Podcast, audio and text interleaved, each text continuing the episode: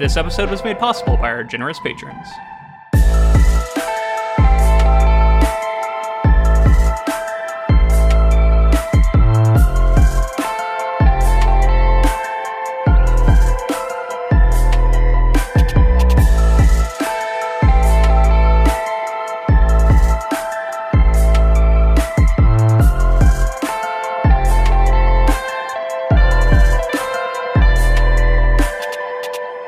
Welcome to episode 146 of the Ink to Film podcast, where we read the book. And then see the movie. I'm James. And I'm Luke.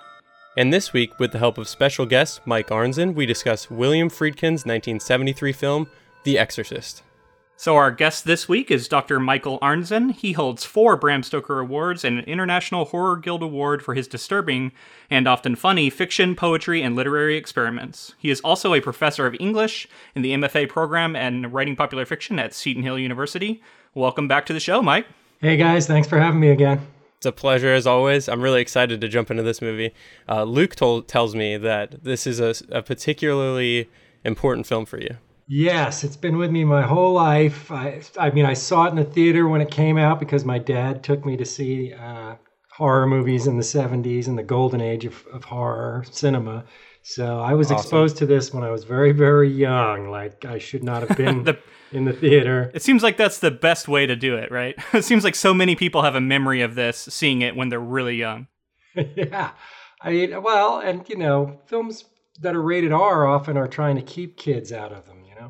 But anyway, that maybe we can talk more about that kind of thing later. uh, but perhaps you know it was restricted at the time. Anyway, and I mean, I watch this film almost every year because I teach it.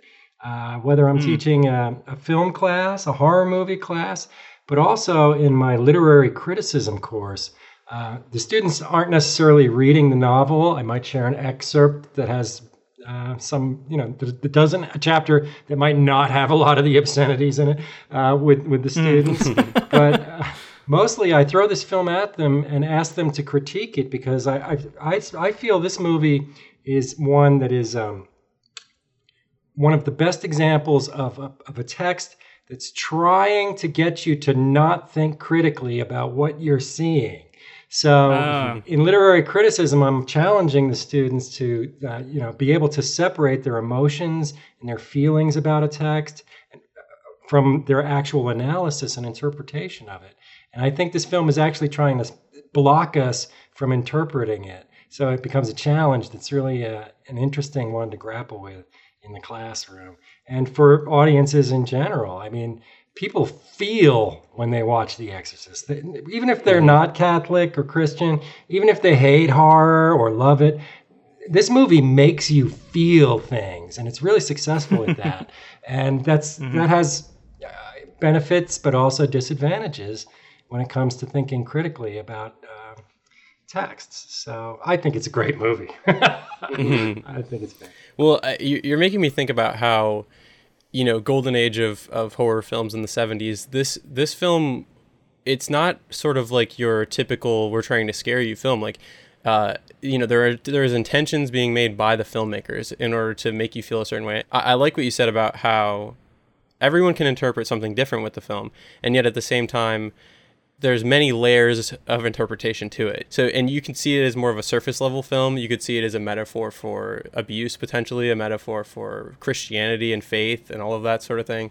Um, it's just there's so much to it, and it's it's it's really interesting how it hits people differently, um, especially because you know it's so visceral in some ways. And I'm always fascinated by all the stories surrounding this sort of curse of this movie. It's it's listed as one of the like most you know controversial films, but then also like a cursed film where like you hear stories about people dying after it was shot or like people could never recover from being on this movie. So um, I, I didn't do a ton of research into it other than stuff I've heard over the years. Um, so I'm hoping that we can get into some of that today. I mean, I, will we'll start it off a little bit right here. I'm sure Arnzen is very familiar with the film. I'm sure he's heard all of this before. But uh-huh. uh, supposedly, you know, the curse, the people dying on the film. Um, there were nine deaths associated with with the film. Uh, wow. One of the sets burned, and there was no detection of any electrical fires or anything like that. So it's sort of a mystery fire that they can't figure out. Which to me kind of me, ma- like maybe it's like some religious zealots or something that want to come in and burn down this this movie that's being made or something like that. But Or was uh, Pazuzu? Pazuzu could potentially be the answer too. so with the nine deaths, um, there's actually two actors who died before the film was even released. It was Jack McGowran and Vasiliki Maliaros. so both of them died. Yeah, I definitely said that name wrong, but uh, both of both of them died before the film was even released. Uh, Oh, and wow. supposedly the actor who played Dennings died very soon after shoot he finished his scenes. Okay. So I mean, creepy in and of itself. Uh, I watched the documentary called "The Fear of God: Making of the Exorcist," and uh, in it, a lot of the actors were talking about how you know it, it, it's a it's a game of numbers. If you're if you're on a set for a year or so, chances are someone might die, uh, whether it's like a heart attack, old age, whatever it is. Um, but on this film, to have nine specific deaths is is definitely not the norm. What's your take on all the the curse stuff, Mike? One never knows. um, I, I'm a I'm a big skeptic of all the paranormal uh, material related to the film. I mean, things happen, you know. I mean, what else can we blame the movie for? The Vietnam War? I mean, you know, it's like how far do you go with this? So, uh, I it, you know, just wrong place, wrong time uh, for some of those people. Uh, but you know, a lot a lot of this is related to the kind of merchandising of the film too. I mean, I think Warner Brothers was more than happy to kind of help spread these rumors around, and you know, I think some of the artists involved and the actors and everybody just kind of climbed aboard and kind of helped spread these uh, myths and create this lore about the movie, including fans too. Like we, who are fans of this film, are Im- implicated in doing the same. It's like it's it's just like Certainly not the host of this podcast would never do such a thing. Well, like I was gonna say, Luke and I, we tend to agree with you. We're skeptics when it comes to this, but uh, Yeah. and it sounds like you know, I, I think even the actors in the documentary said, you know, maybe we were, you you know, drawing parallels to things that weren't necessarily going on. But apparently, Friedkin, uh, some of the actors were freaked out to the point that he had uh, one of the one of the priests uh, that was either associated either associated with the filming or sort of like a um, an expert witness that they could go to, uh, came and performed an exorcism or some some sort of ritual on the set in order to kind of like cleanse the, the curse or something Uh-huh. like that, which very much speaks like like I don't think Friedkin believed in, in the curse, so I, I don't know. I think he was probably doing it for publicity's sake potentially. Well, if you know, I think the the whole myth lore surrounding the film is is interesting because it shows how much meaning it, this text really has for the audiences, as well as you know, just as a historical kind of uh, event that The Exorcist was. I mean, uh, the, what makes the movie kind of intriguing to me, as much as this whole uh, kind of uh, stories about the making of the movie uh, exist. There's also just the, the way that the movie itself treats spirituality seriously. Uh, that's very rare in the cinema. And, you know, when people talk about this curse or how the set might have been haunted or, you know, people died because for whatever reason, but usually it's because the devil was involved, right? That, that, uh, all of this speaks to like how strongly people believe in this stuff uh, and how Yeah. how a film like this kind of raises this raises the issue of believability. Like how how much do you believe in a god? How much faith do you instill in these religious institutions that we're seeing on the screen? And it just raises the issue so that people can talk about this around the kitchen table after the movie.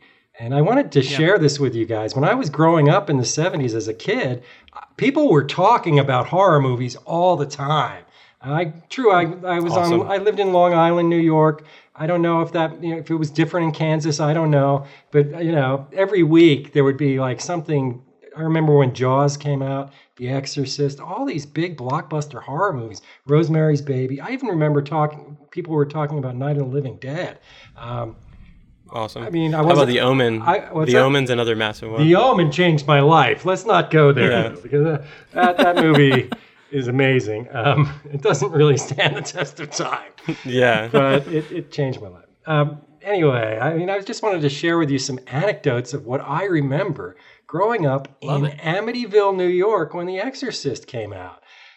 Outside, my dad took me to the theater. I told you guys about this, but outside the theater, when we went to the parking lot, there were all these tracts or slips of paper underneath everybody's windshield wipers in the parking lot telling us we were going to go to hell for watching the movie. Oh my I mean, god. there was like cultural Viral marketing. outrage. Maybe Yeah. it was viral marketing, or it could have been No, just I mean it served as it, even if it wasn't intended.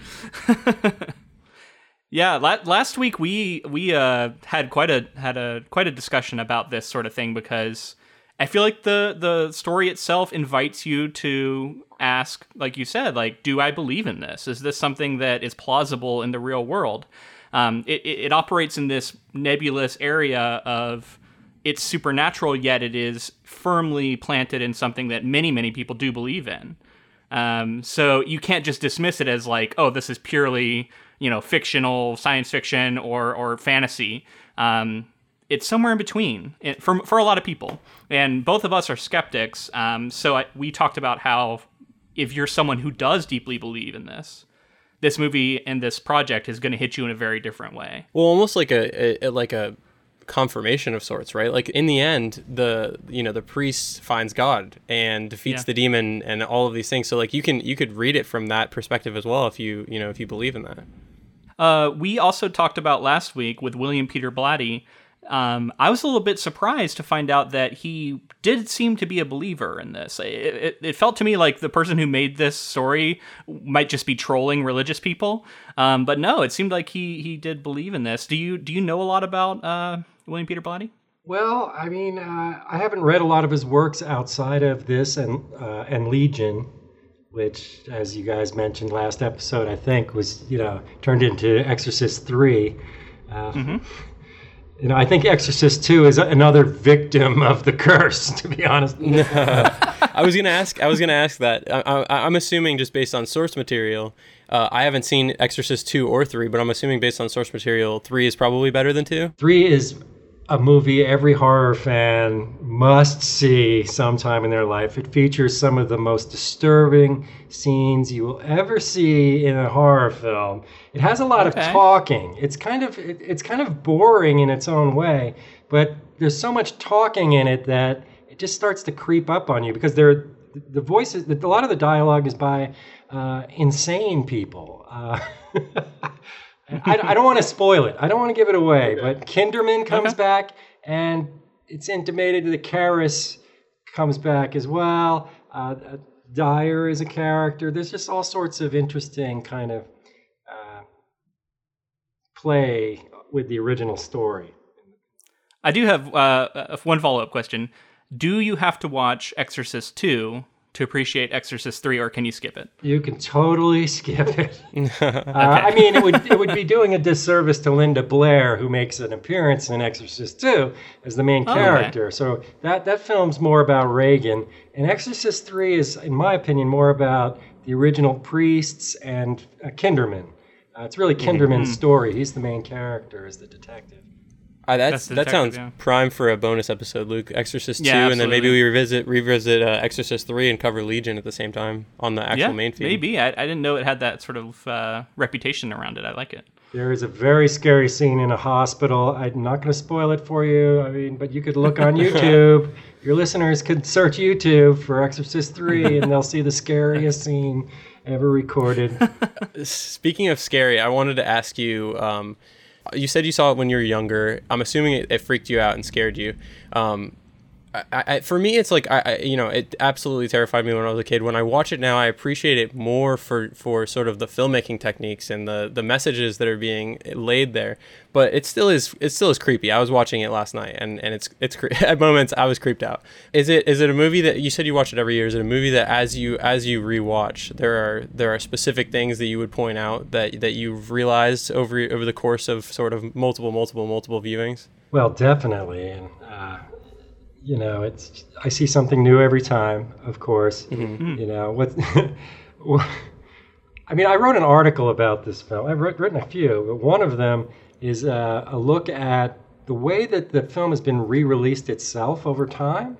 and that you know it was it had a theatrical re-release in like 2000 2002 where it was played in theaters again across the country you know 30 years Mm-hmm. Was that- later Was that the director's cut version of it, or was Yeah. it the original theatrical cut? it, it was it was subtitled the version you've never seen Yeah. Mm. because Which I think is the version I watched. I'm, I'm going to go ahead and admit. I, I, I watched that version, and then I realized there was also the theatrical version. I think there might be four versions of this movie when I was looking into it. so I, I don't know what versions you guys have seen, but uh, I think I've seen the director's cut version both times now because I think uh, 10 years ago or plus when I watched it, it was around this time when it came out in theaters, I think. Yeah, there's a there's a version that came out around the same time um, that had that spider walk sequence, kind of an extended spider walk sequence that you could watch in the uh, you know the uh, about the film special features kind of thing. Uh, but that was reintegrated into the film for the version you've never seen, uh, and now it's kind of a staple of the movie. It makes no logical sense. I don't know if you want to jump right into the narrative here or not. That's a scene. Yeah, that, we that's, can- we that's can a scene that out, makes yeah. no sense logically in the movie. Um, Mm-hmm. Maybe we could talk about that. a Well, it's you know purely going in for the for the scare there, right? Like, uh, it, there's a reason it was cut out from the theatrical, and and I actually wanted to talk about this as well as we William Peter Blatty and and Friedkin disagreed on a lot of things. You know, they worked very closely with the script and with this going making a screenplay and then moving forward and making it into a you know shot film. Uh, a lot of things got cut, and I, in the documentary, it was very cool. At the end, Friedkin and Blatty were were sort of like still having disagreements, and this was like a 25th year anniversary. So to see them still having disagreements and kind of still like. Uh, I don't know. It's funny because Blatty brought up uh, he's he wishes he had done it differently so that the film would have he, he had like set up events differently so the film would have. But the, the, I think the two major things from from the the theatrical to the uh, director's cut are the spider walk scene and then there's a, I think there's an extended scene at the end with the two priests uh, talking amongst one another that was in the book that was cut. Um, and I think that that sort of goes along with what Blatty was looking for, more more happy ending, sort of giving closure to everyone. And I think Friedkin wanted it to be a lot more open ended and interpreted, and uh, so that's I, I think that touches on those two differences for the most part. All right, so I think it's about time we should move into the filmmaker here. William Friedkin is an American film and television director, producer, and screenwriter closely identified with the new Hollywood movement of the 1970s. Beginning his career in documentaries in the early 60s, he is perhaps best known for directing the action thriller film The French Connection in 1971 and the supernatural horror film The Exorcist in 1973 the former of which won five Academy Awards, including Best Picture, Best Adapted Screenplay, and Best Director. The latter also earned him a nomination for the Academy Award for Best Director. His other films include The Boys in the Band 1970, the suspense thriller Sorcerer 1977, the controversial crime film Cruising 1980, the action thriller To Live and Die in LA in 1985, the psychological horror film Bug in 2006, and the dark comedy Killer Joe in 2011. So, The French Connection was released to wide critical acclaim in 1971, shot in a gritty style more suited for documentaries rather than Hollywood features. The film won five Academy Awards, including Best Picture and Best Director. Friedkin followed up with 1973's The Exorcist, based on William Peter Blatty's best selling novel, which revolutionized the horror genre and is considered by some critics to be one of the greatest horror movies of all time. The Exorcist was nominated for 10 Academy Awards, including Best Picture and Director. It won for Best Screenplay and Best Sound.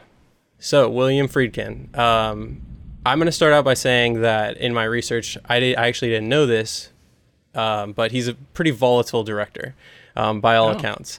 Um, he has a singular vision, according to the actors in the documentary that I watched. He has a singular vision which he will pursue to to whatever ends he needs to. Uh, he's somewhat a tyrant on set, um, and puts sometimes actors in situations they don't want to be. Uh, there's many special effects means that were used that ended up hurting people on the set of The Exorcist. Um, Wow. People, a lot of fear, um, and you know, I, I, I, you know, I don't think there's any any um, you know forgiving that, but it seems like the what he wanted to do, he was able to do. But I, I think nowadays we know that like you don't have to push an actor in, in those ways to get the performance. Uh, like guns were being fired off to scare people in order to get genuine reactions and things like that. Wow. Um, uh, the flailing around of Regan's character a lot of that was like sort of stunt rigged up machinery that was like used to like fling her around the room and things like that. So people were getting hurt. It was a it was a yeah very intense set from by all accounts. Well, I mean, I would say he is an amazing director, and actually, I, I think he deserves more kind of acclaim. I mean, I, I think mm-hmm. he, he's kind of part of the pack with like Scorsese and Coppola and even mm-hmm. Spielberg. Mm-hmm. He was producing blockbuster films at that time that they right. were coming up. Uh, but I think sometimes he's written off because of his uh, his use of genre. That is, that mm-hmm. like horror and crime films, kind of like you know, not taken as seriously as maybe a war movie like Apocalypse Now. You know.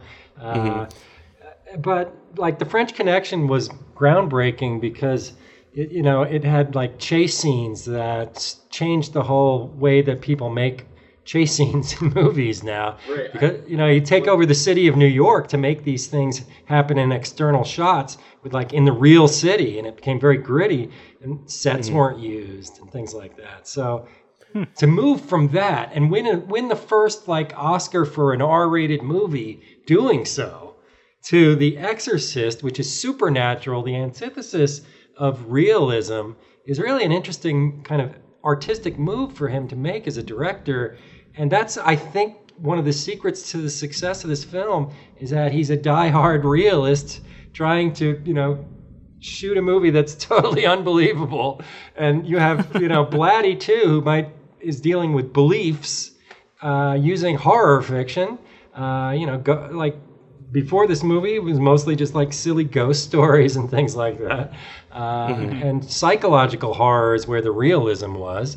Uh, so then in this movie, you know, we get Father Karras, who's a psychologist. mm-hmm. So it's really interesting the way this movie kind of plays off realism and, and supernaturalism. And it's happening throughout in many different ways, just little subtle things to, you know, from children's games to uh, film, like, you know, uh, Chris MacNeil is an actress and movie maker. And that's mm. put in contrast with the, the police and the, the realism, that the skepticism that Father Karras has. Uh, kind of makes him a, a cynical realist uh, in his own job as a priest. Uh, it's really mm-hmm. just fascinating the way that realism versus unreality are constantly put in these opposite opposite um, realms and structured. Mm, the, yeah. the, movie structures opposites really in an interesting way. Along those same lines, I was noticing uh, science and like the the medical scenes in particular were shot in a way to where they were horrifying, but they were also just like cold and impersonal and um, unhelpful. It, they looked like t- they were just torturing uh, Regan, Reagan. Oh, which, which, by the way, like the movie can't even decide how to pronounce this name. Different characters call her Regan at times in the film. Mm-hmm. I swear I heard Regan a few times. I did hear the mother say Reagan at the start, so I will stand corrected. But I def- I defend the fact that I think there are several characters who call her Regan. Anyway, mm-hmm. beside my point. Um, in the hospital, yeah, it's like it's like science isn't helping. Look at how horrible horrible it is, and then you juxtapose that with a lot of the sort of welcoming and warm uh, you know uh, vestiges of Christianity and these priests who are more kind and gentle. Um, and and you know ultimately science is not the savior here; it's faith. So mm-hmm. once again, you're putting, like you said, realism versus the supernatural in a way um, to where it felt like to me the message was, uh, you know, maybe don't turn to science, maybe turn to faith uh, which I don't know if I agree with that message. So like I have I have like weird feelings about this movie because in some ways I disagree with a lot of the messaging, and but I can still recognize like the the masterclass of filmmaking that it is, and the storytelling is very well done. Mm-hmm. But just like on a personal level, I find that I have disagreements with its like thesis. I think I think that's what Friedkin sort of wanted out of the film as well, because like there's a reason why Blatty wasn't like he disagreed with him so often because Blatty was going for he from a religious background. He was he was coming mm. from a more religious background, and then you have Friedkin come in with his we were talking about the French Connection, like very grounded, gritty style, like sort of, and, and then you go and he goes and tackles something supernatural like this, and he, I think he allows you to ask both questions and and kind of answer them depending on where you want to go with it. Um, But I, you were talking about the medical stuff as well, and I just want to say, '70s medicine terrifies me. Uh, every every scene, I know they're made to be horrifying, but uh, I was also hearing that the the spinal tap was was one of the scenes that was making people pass out and queasy. Like apparently Friedkin himself said that that was i- maybe even more so than the demons and everything. It was the spinal tap with the blood spurting and and Yeah. a lot of those scenes like that, and just the trauma of people having been to hospitals and things like that. And but those those loud bangings and everything, and the the way that it's sort of a motif that carries over from from the fir- first of all when we start talking about Palat, we're gonna have to talk about that first sort of section, the the the uh, preamble to, to the story in Georgetown, um, because that on itself is sort of a masterclass of storytelling. Uh, You, you there's not a lot of speaking going on. We're getting uh, the setup of like the the eyes are very important with the, the the man who has like the one cloudy eye uh, that, that they're all hammering away, and the way that like the hammering is and the, these loud noises tend to be like sort of Pazuzu related things. And, and then how that carries over to the medical side when she's in these machines and they're so loud and, and moving and right. Yeah. uh, so a, a lot of that is, is amazing to me as well. Well, you know that that opening section in Iraq is very you know, the archaeology and all that. It's really interesting because it seems to be kind of grounding the origin for the emergence of the supernatural, right? And at the end of it, we see that classic shot of uh, you know. Father Merrin versus the giant dog statue with the phallic protrusions and, all and the dogs Serpentine penis. dogs fighting in the background dogs and stuff and fighting, yeah, you know, which was that's that pure chaos that was ripped off, I think, by John Carpenter for uh, Mal- Mouths of Madness.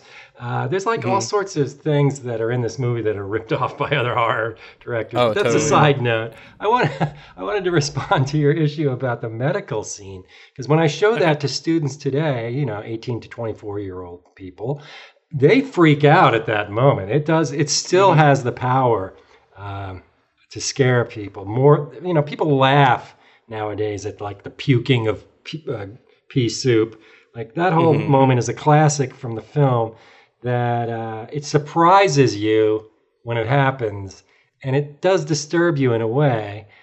But you know, the medic, the kind of gritty medical realism, that scene really is horrifying, and it needs to be there. It really does. Uh, you know, this this film also. I remember reading about how it's the first appearance of Ritalin in the movies. Uh, You know, which is the the drug prescribed for hyperactivity and things like that.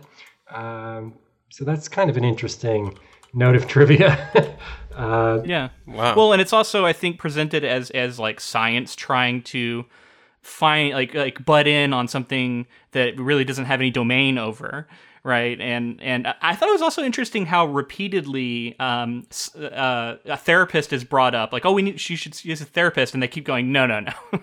No therapist. Before we do a therapist, we should do a spinal tap. like, you know, don't bring in anyone to talk to her. That's a waste of time. Let's get in there and, and do some invasive procedures first.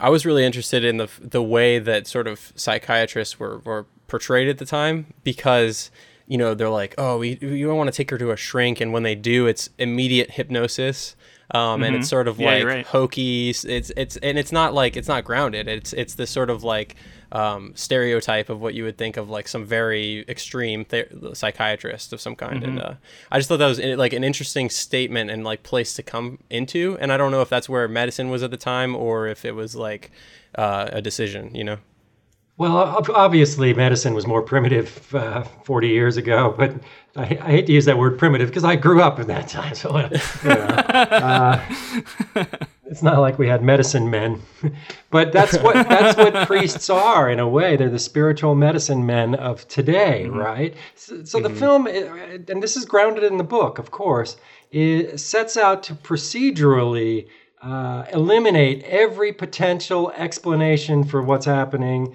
to the child other than possession. And having Father Karras be a priest who is also a psychologist at Georgetown University allows us to read the whole test to see whether the child is truly possessed by the church through a psychological lens. So it's like a psycho- it's like a psychological test. It's not therapy per se, but it's still psychology is kind of the last thing to go here before Yeah. the movie just says, "Okay, everybody, this is all a cult. This is a, the only way we Mhm. can understand Reagan's behavior is through satanic possession, and from that point forward." Proven through technology, you know, like the back masked speech, the backwards talk, uh, hmm and and all that. Uh, it's proven, and you know, a lot of people point to the special effects of this movie as being what makes it realistic uh, and horrifying. But you know, I mean, yes, all the vapors in the air because they shot this in like a meat locker or something like that, right? Mhm. You know, They brought they brought like a refrigeration company to like hook up a bunch of refrigeration. It was like a kind of a set, and they just like, literally hooked it up to refrigeration, and they could only shoot in it for about an hour before the lights would get too hot, and they they wouldn't be able to see the breath anymore. oh wow, I didn't know that. Interesting. Uh, but yeah, I mean, that's an example of Friedkin torturing his actors and stuff, right? I mean, and they they to talk about the temperature, they were getting they were he was looking for below zero, but at times it was uh, around negative thirty degrees Fahrenheit. What? Wow. I didn't know it was that cold. Well, you know, all those visual special effects, I mean, they're real, they're not CGI, so that adds a layer to it that we can kind of appreciate nowadays. And I personally Yeah. long for that to return. But, uh, Absolutely. you know, the movie's coming at you from every angle, so it's not just the visuals. I mean, Regan's cursing and the backward speak and, and, and all the voiceovers of Pazuzu that are kind of like, you know, when she's like that. I forgot her, the actress's, the voice actress's name, Mercedes. Uh, Uh, yeah, uh, McCambridge. I have it written down here. She is yeah, I have a amazing. note about that. Yeah. She, uh, she, apparently she broke her sobriety, gargled raw eggs, and chain smoked uh, Mm-hmm. to get the bronchial voice wheeze, gurgle, and wail. And she was even restrained during some of the ses- her recording sessions because, according to her, this kind of performance is only possible when you have no freedom. uh, which you know, shout out to her because those those voice per- uh, performances are pretty pretty iconic for sure. So she she originally didn't want to be credited on the film because she wanted people to think it was really Regan's voice. Um, And then eventually, like, came back around. It was like it's so successful, it's so massive, and then she realized like the popularity that she could have been, you know, taking advantage of and getting more roles. So she eventually sued Warner Brothers actually for a credit in the film um, Wow. because you know the original contract wasn't set up that way. But Interesting. Oh, I wanted to touch on the Iraq stuff. I felt like it added a sense of like it widened the scale. It made it grander. It made it feel like we were watching an epic struggle um, between these like immortal forces, rather than a smaller story about a family. Um, which it ultimately ends up being somewhat, but um, it's always sort of framed by this like epic narrative. I think. Well, it feels so much more dangerous because it is like global, ancient, all of these things that are set up in that early in that early. Uh, Do you, do you think there. that Jurassic Park was referencing this scene with the start where because I kept thinking of them going and finding the amber and then that kind of linking like dinosaurs to ancient demons and I was like was Spielberg like referencing this movie? I don't know. Maybe. Well, it's funny, uh, you know. Arnzen brought up the the sort of I always call them the bearded club. They're they're like you know De Palma, your Scorsese's, all those guys in the 70s who were like the new Hollywood uh, guys, and they were they were all friends. Like t- I I think for the most part, a lot of them were friends. A lot of them went to school together, uh, studied in the same way, and they're all like the, the like I've st- spoken on the podcast before. They're all these students of filmmakers. Like they're they're the first generation of like filmmakers who were who loved movies so much they studied them they understood them and knew how to break all the rules and create new interesting ways of telling stories as friedkin did with sort of his documentary style that he brought into um, the french connection things like that and even you know would influence this film as well just the way that it's shot and sometimes sometimes we're up close and gritty with with some of the exorcism stuff that's going on and and uh, you know it's effective another thing I wanted to mention with Iraq while we're there, and then we'll move we'll move through this plot a little bit. Uh, Friedkin talked a lot about how he wanted visually to tell the story of you know good versus evil and sort of like blazing sun scenes where it's like the the brightest day and you know we get multiple shots of the of the sun in the sky in Iraq and and also I think the first shot of the movie is in black and white the sun is shown and it's or at least it seems black and white it seems like it was sort of And it transitions to color, right? Right. It was trying to, you know, just juxtapose that with the scenes in the attic and things like that, where it's very, very dark scenes at the end where the priests are battling against this demon, um, and sort of the struggle of light and good. And I think that's like a motif that that if you if you look throughout, he's looking for good versus evil sort of thing. Um, but I think that's sort of a surface way to look at it too. I think it's also like, is he saying something about like one like either religion or science is good is you know are these two at odds? Are the the priests and demons everything's at odds in this film it feels like. Um, and he wanted to show that through the cinematography which i appreciate. Yeah and i would i would add that i think in that opening uh, prologue if you will uh, it's it one of the reasons it feels so epic in scope is because it's shot more artistic like a like a painting like, mm-hmm. uh, you know, all the hammers chipping away. Often they're you see these people hammering. I don't think this is realistic at all. Uh, but yeah. when you look at the long shots that Friedkin's using, it almost looks like these these are little demons that are picking away at Car- uh, I'm oh, sorry, oh, yeah. at Merrin's I... body. So it's it's very much like a, a hell painting. Uh, it reminds mm. you of Bruegel or somebody like that, where it's just a depiction of what hell might look like and mm-hmm. and you know father Merrin is walking through this kind of you know he's being attacked at every angle right remember one one moment uh, the woman in the carriage kind of almost runs him over and it's that's like an almost an well, omen the, moment right. isn't it he has guns pointed at him. Pazuzu's influence is seen very early on in this story. Like you can you can you know you can look to things and maybe it's just a coincidence things are going on, but very clearly like everybody who looks at him potentially could be Pazuzu, you know, inhabiting them. Or we can we can start to look for people who are around Regan or around Chris and, and start to try to see like is there is there someone some other influence that we can feel which kind of brings me to the tone of the story and the way uh, I, I, think some of the cuts that are in there. It, it, the film was edited in a way to make you feel uncomfortable. It was mm-hmm. it was intended to you know have you feel the the pressure of a demon who's going to eventually show up obviously but on top of that it's also like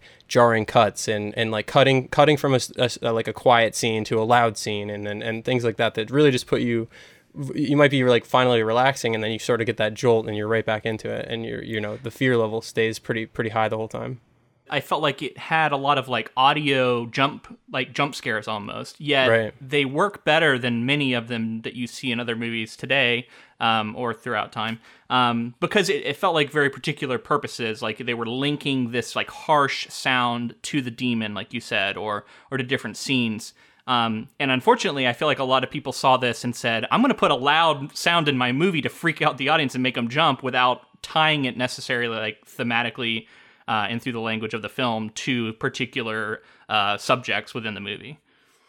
Well, yeah, you know, the sound in this film, it did deserve that Academy Award. Uh, for this very reason. I, and as well as the editing is, is great and probably deserve an award too. But uh, the sound really is what makes this film so creepy.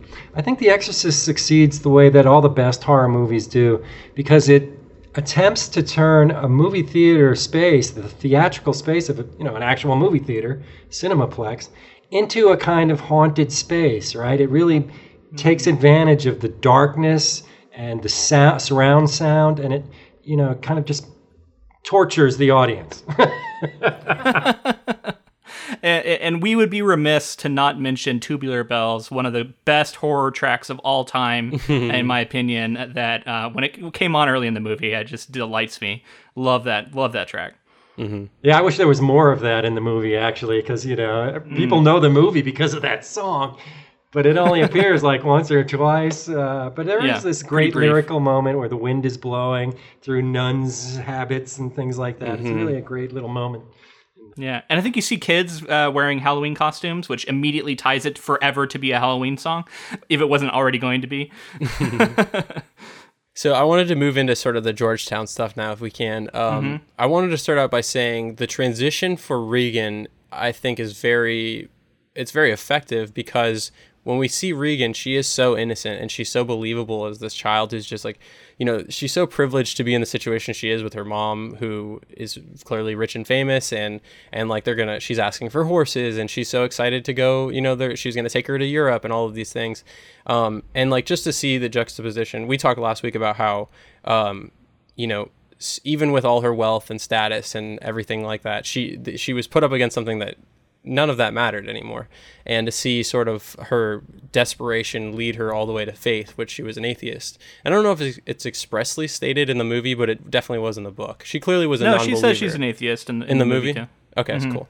So, uh, but yeah, just the transition from innocent Regan, who I t- totally buy as like this, you know, young girl who, who you know has totally different priorities than Pazuzu the demon, who have, imme- as soon as there's any sort of possession, uh, it's so effective. And and you know, to, just to talk about the practical effects again, the the the makeup is amazing. The the the the marks that she creates on her face with the cross later.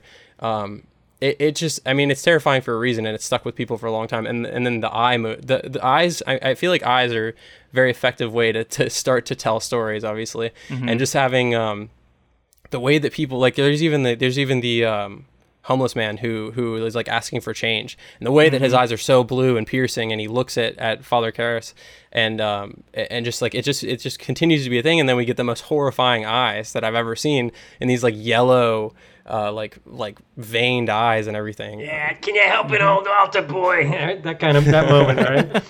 exactly I love that. right Oh man. well and, and it shows it shows Karras's character as well just like he he can't he's like he- he's kind of disgusted right and he just leaves he doesn't he doesn't he doesn't do the priestly thing Yeah, I was kind of surprised that he didn't give the guy any money, but yeah, I think there's something else going on in that scene. Right. Well, he's so tortured by the guilt about it, leaving his mother to pursue his life at Georgetown and then ultimately abandoning her. It's like he has this abandonment anxiety that he's playing out through the whole film. And, uh, you know, that's why Regan becomes his mother at the end, right? Uh, so it's Very like effectively, yeah. that's the plot progression for for his character and uh, it's really really interesting the way that he is kind of this not only a, he's a, he's becoming skeptical about the the religion uh, or about the the church and the power it might have partially because he's a psychologist but also partially because his mother is dying. He's losing his mother. There's a there's a lot of freudian stuff going on with his character uh, that that could explain the psychology his psychology in the movie. But mm. Regan is so center stage, Pazuzu is so center stage. We we don't really pay as much attention to that, I don't think. But he is an equally main character who he, he's possessed by guilt, and mm-hmm. Regan is possessed by the devil. And these are parallel characters. This film is a parallel narrative, but everybody thinks it's just about Pazuzu in the child's body. That's not the case. This is a parallel narrative, and it is masterfully done. uh, I, I wanted to talk about when he loses his mother and he's you know clearly going through uh, going through a lot there's the moment where he the phone rings and he has that extreme reaction to it uh, do you know what i'm talking about the first time the phone rings uh, and he's by himself that was a shotgun blast moment um, friedkin off off screen or someone did, off screen had been told to like fire a shotgun and apparently Wow. the actor was not literally a ha- shotgun blast. literally a shotgun blast. The the the actor was not happy about that. Uh, said that you know he's an actor, he doesn't need outside stimulation and all this this sort of stuff. Um, you know, and, and like those are stories that go to the legend of the of the film. And and I will say with everything everything everybody said in the in the documentary that I watched about how Friedkin was quite a tyrant, they all also respected him for his artistic you know his artistic vision and and saw him for the genius that he was. Um, but it's just it's so funny to me to think of like a situation where you're just like firing guns on a closed set because Yeah. you're so powerful. This reminds me of some of the stories we hear about Kubrick and some of the ones you know we've we've tackled with him. So I, it seems to be of a time with certain kinds of directors. Yeah, and you know, like say what you will, it, it was effective. I, you know, I wouldn't do it, but he did, and uh, it's you know Yeah. lent to the legacy. You mentioned Stanley Kubrick. I did find an interesting little tidbit. I don't know how valid it is, but Stanley Kubrick apparently wanted to direct this film, but only if he could produce it himself. As the studio was worried that he would go over budget and over schedule, it eventually settled on Mark Rydell, but Peter William Peter Blatty insisted on William Friedkin instead. After a standoff with the studio, which initially refused to budge over Rydell, Blatty eventually got his way. Little Kubrick connection. You know, I always think of uh, the character Burt Dennings in the movie. Like, there's a lot of what you would say a meta cinema going on here, where the, Oh, yeah. you know a movie director is actually in the movie. so, what is that character doing, and how does it reflect on William Friedkin? Is it supposed to embody some of his kind of characteristics, or is he kind of making fun of what film directors are. What is what is Right. he doing with that? I love to see that. I, you know, like anytime that they can get really meta with it, especially in a film. You know, we're in a very meta time, and we have been for a while now. But in the '70s, it wasn't as popular, and to so to, to get those moments, I love to see writers get to write about writers, or filmmakers get to, to film something about filmmakers, um, because it is, you know, it, it, it and it usually is like some over the top version of of what goes on on set and how people are. Um, yeah, I think I think it's clear that Dennings is like an artist who also, you know, seems like he has the power to do whatever he wants. And uh, maybe he was making some commentary about that, but I'm not sure. Yeah. And then he's murdered by the devil. So Yeah, Well, I don't know I- what that means. I mean, just like medicine is is kind of pushed aside as not being able to explain the inexplicable haunting and possession, so too are like the fantasies of Hollywood are kind of tossed aside and shown. You know, we get to see backstage what movie making really is in a movie, right? So like they show that whole Georgetown scene where it's how we're introduced to Chris MacNeil through uh, Father Karras, who's watching her act in this weird student rebellion movie that's being shot. Remember that? And there's Yeah, I was confused by that scene. I thought it was like a real protest for a bit, but then I'm like, wait, I think this is supposed to be a movie. it is. Yeah, uh, I, I, I yeah. was really confused as to like what point are we making here? Like, are like because uh, it was you know the protesters were blocking schools and there was something being said about how like you know you have to let the students into schools so that we can you know end end this conflict. But at the same time, like people protest for a reason. Like things are going on. Things that you know th- like like things need to be shaken up sometimes, and people need you Yeah. know need need to be made aware of things. so- Impossible not to think about that when we're living in a time in which we're seeing protests all over Right. the country. So Right. I was definitely colored by my, the moment we're in for sure when I saw it. Well, and in a lot of ways, we're exactly where we were 40 years ago because, you know, there was a lot, the whole student youth movement of the late 60s was still fresh on, on everybody's mind in 1973, especially those who had to be old enough to go to the theater. My dad, not me, to uh, actually see it, right? So, you know, somebody over the age of 18 will would have lived through the whole student uh, you know, movement of the 60s where protest was a part of everyday life, uh, the civil rights movement and all that. So uh, I think the film was like representing that, but through a kind of echo, a cinematic historical echo. And what's really interesting to me is that you know, we see Father Karras walk away from what he's watching while Chris MacNeil is is screaming dialogue, and she says point blank, "You have to work within the system if you want to change anything." Like she's shouting this through a megaphone at the student rebels, right? Well, Um, but really, that's a shout at Karras, who's rejecting the the Christian, the system of Christianity at that point in his life. He's kind of mm-hmm. thinking about walking away from the system.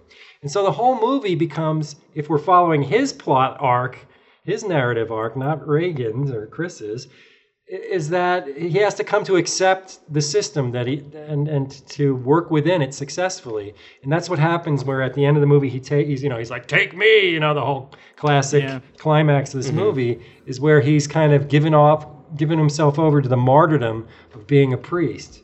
So he has worked within the Yeah. system successfully. That's the plot arc of Father Karras. I really I really mm-hmm. like that. I've never I've never thought of it in that context before. So I want to touch touch on another take that I had from last week that I felt like really solidified watching this movie this week, um, and that was the idea that the demon is being strongly related to women's sexuality um, throughout, really, because if you look at Regan, like she is right at the cusp of puberty.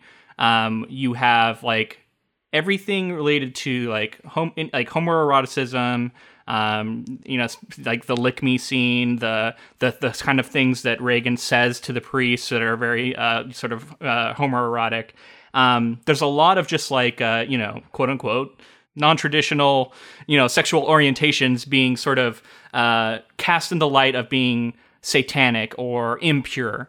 And um, I think it's also notable that um, the women characters have to be rescued by the men, and you can see the the uh, priest is sort of having an authority over a woman's body in this in in those scenes, um, and then having to cast out the impurities, and then I think you can even take it to another level of he takes the impurities into himself and um, in so doing ends up dying from it.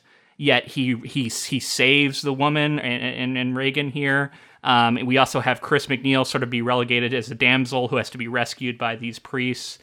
Um, so I, I, just couldn't like th- I had these thoughts when I was reading the book, but they really solidified for me watching the movie that it seems like you could you could see this totally as a story about like uh, the patriarchy um, and how it sort of holds it up. Like it's like it's I, I would say the movie's in support of it, um, which is one of the reasons again why I feel like I'm a little bit conflicted about this movie. Oh, I have a lot to say about that because uh, this is this is an issue that we dis- discuss a lot in my literature classes where I show students this film, try to get them to think critically about a horror movie mm-hmm. that's out to just spook them, you know. Um, and I, have actually published an article on this as well in a book uh, called Studies in the Horror Film The Exorcist, which everybody should go out and read if you can find it. Uh, I'll try. I'll, I'll link some of this stuff if you want to send me some links. I'll put them in the show notes. yeah, it was it, was stuff. published by Centipede Press uh, maybe five six years ago. it's a great study of this film from many different angles. I mean, even and other authors are in it, like Thomas Ligotti. Blatty uh, has some things in there, so it's really cool. Oh, uh, cool. But wow. in my article, I talk about this as family ideology. That is, it isn't just focused on gender politics in terms of like women or men, like toxic masculinity versus you know uh, femininity, f- female power, or whatever it might be, but about how mm-hmm. the whole family dynamic is problematic because it is patriarchal, as you said, Luke. I mean, think about this. They're fathers, they're priests. We call them fathers, right? And mm-hmm, Chris mm-hmm. MacNeil mm-hmm. is going through a divorce or recently divorced. So the priest becomes a substitute father figure, quite literally, stepping into this family and expunging out how the impure uh, divorcee life that influence that it might have on the child. That's really what we're seeing here is a story about how uh, single motherhood uh, opens up the window to allow demonic possession and yeah. how a father figure needs to be there, even if it isn't a father necessarily or uh, a husband per se. Uh, you know, it's really interesting that Bert Dennings is kind of Chris MacNeil's love interest in a way. It's intimated, right? And then he, he gets killed and expelled and all this other stuff because he's kind of a corrupt father figure. He's one of these you know, uh, artistic drunkard. He has all sorts of. he has all sorts. He's of probably problems. an atheist too. but exactly the way that Regan uh, confronts the mother about marrying him as well is, is a whole thing. Like just seeing the fact that that he could become a father figure. Like, does she love him and all of that? Uh, you know, ties into that as well. It's a real touching moment where you know, Linda Blair seems very innocent and pure, but interested mm-hmm. and curious. She's in a preteen mm-hmm. kind of thing. And, uh, you know, a lot of those early scenes with her are just meant to establish that she's innocent. And this, she isn't just a teenage girl acting up. She's an innocent victim of uh, demonic forces. But really, anytime a movie is asking you not to think about something, it's really wants to wants to wants to go there and, and make you think about it on a subconscious level. So uh, right. obviously, uh, a kind of a, a quick, easy analysis of this film would say she represents kind of the rebellious youth, right? Uh, and mm-hmm. perhaps the uppity woman that uh, feminists were often uh, castigated as being in the 70s. Like, you know, women, woman shouldn't make a spectacle out of herself. Well, that's all that Regan does is make a spectacle out of herself. Uh, a, good girl shouldn't talk like that, and that's all she does mm-hmm. is talk like that. So, yeah, she represents the kind of upsurge resistance voice of feminism in the 70s, but at the same time, it's kind of put in its place by these priests the whole patriarchal notion of it is kind of pushed aside and said, well, this is, you know, religion, this is God's will, and other mm-hmm. things like that. And so it becomes a substitute for the basic, bare boned gender politics of this.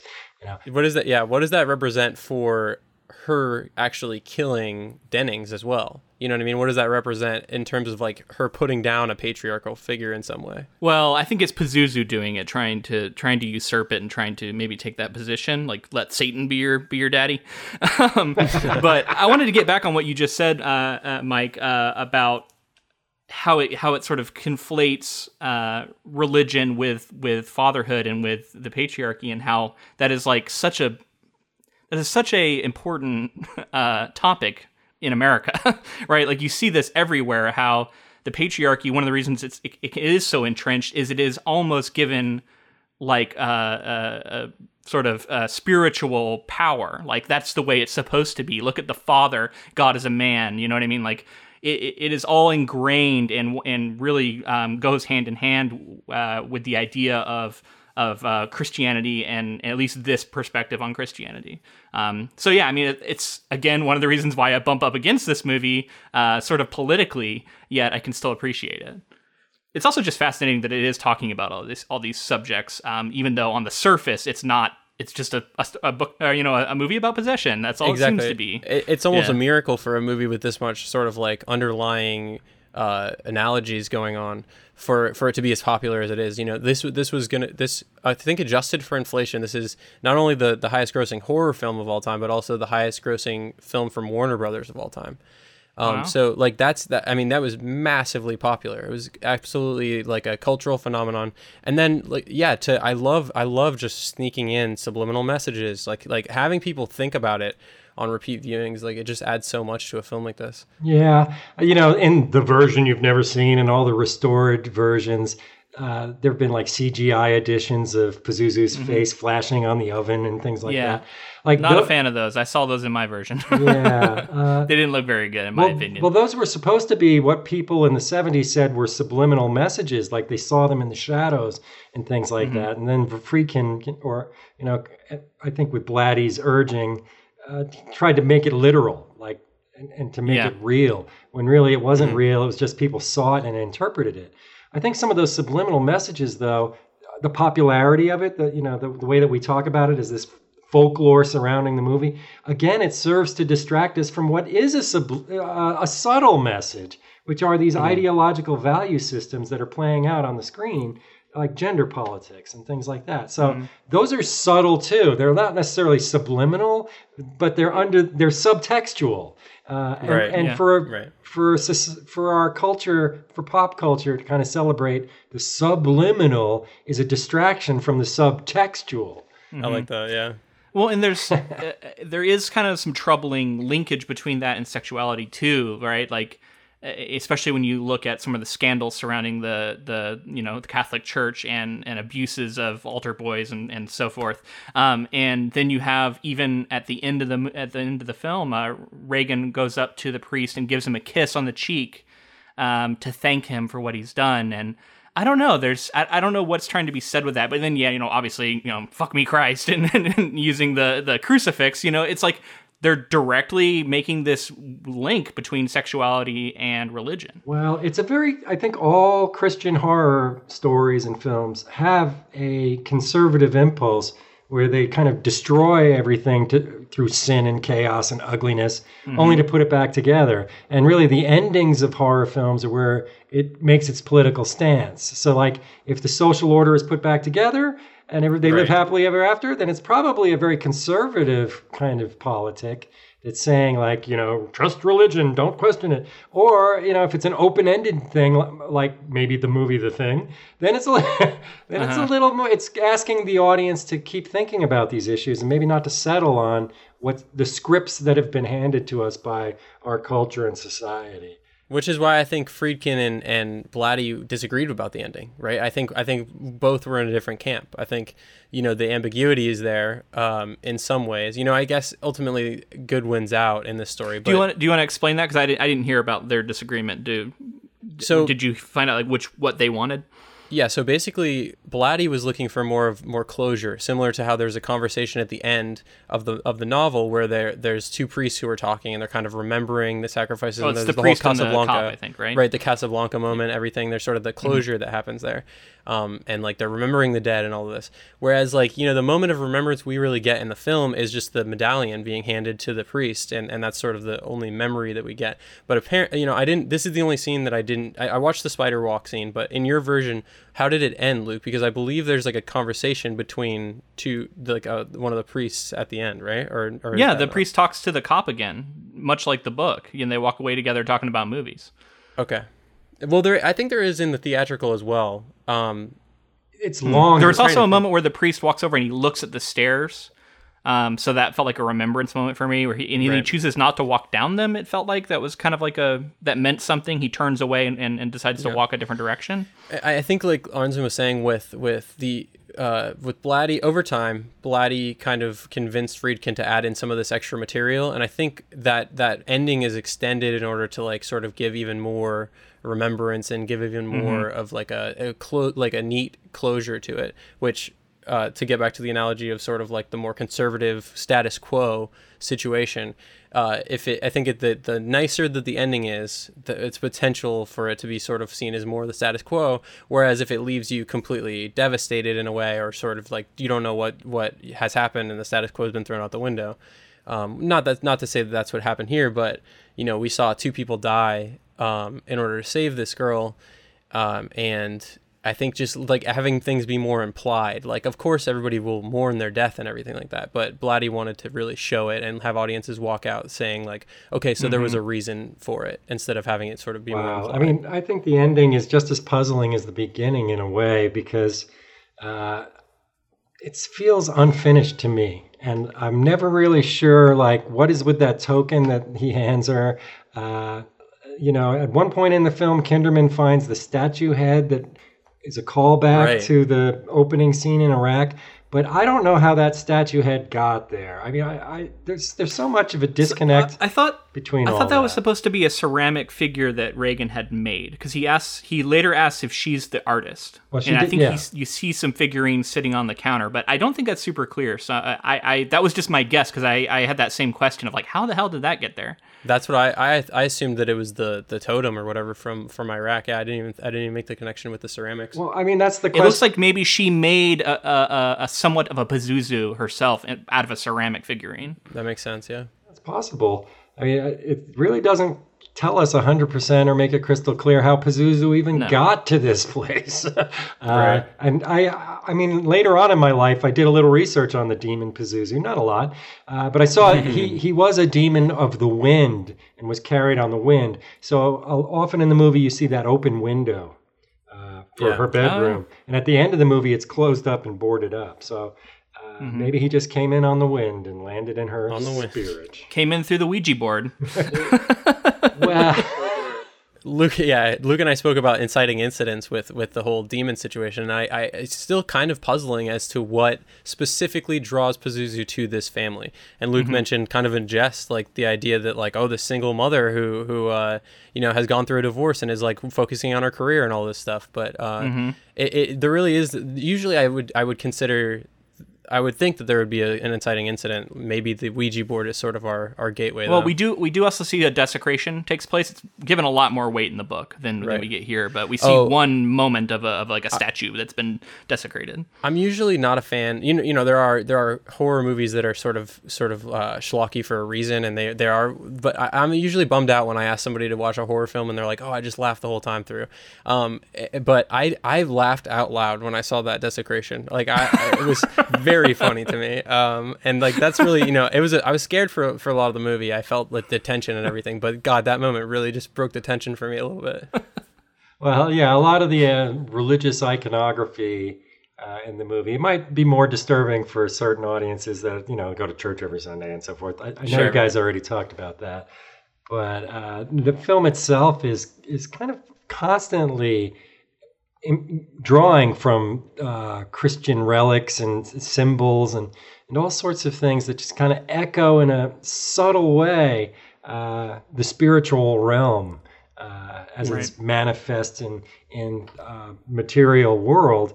You know, and and Catholicism is founded in something you know related to transubstantiation, which is like the the spirit uh, rises from above the body and, and all this other stuff. And it, I- I don't know. It's playing with. It's being very serious about the religious motifs. I guess is my point.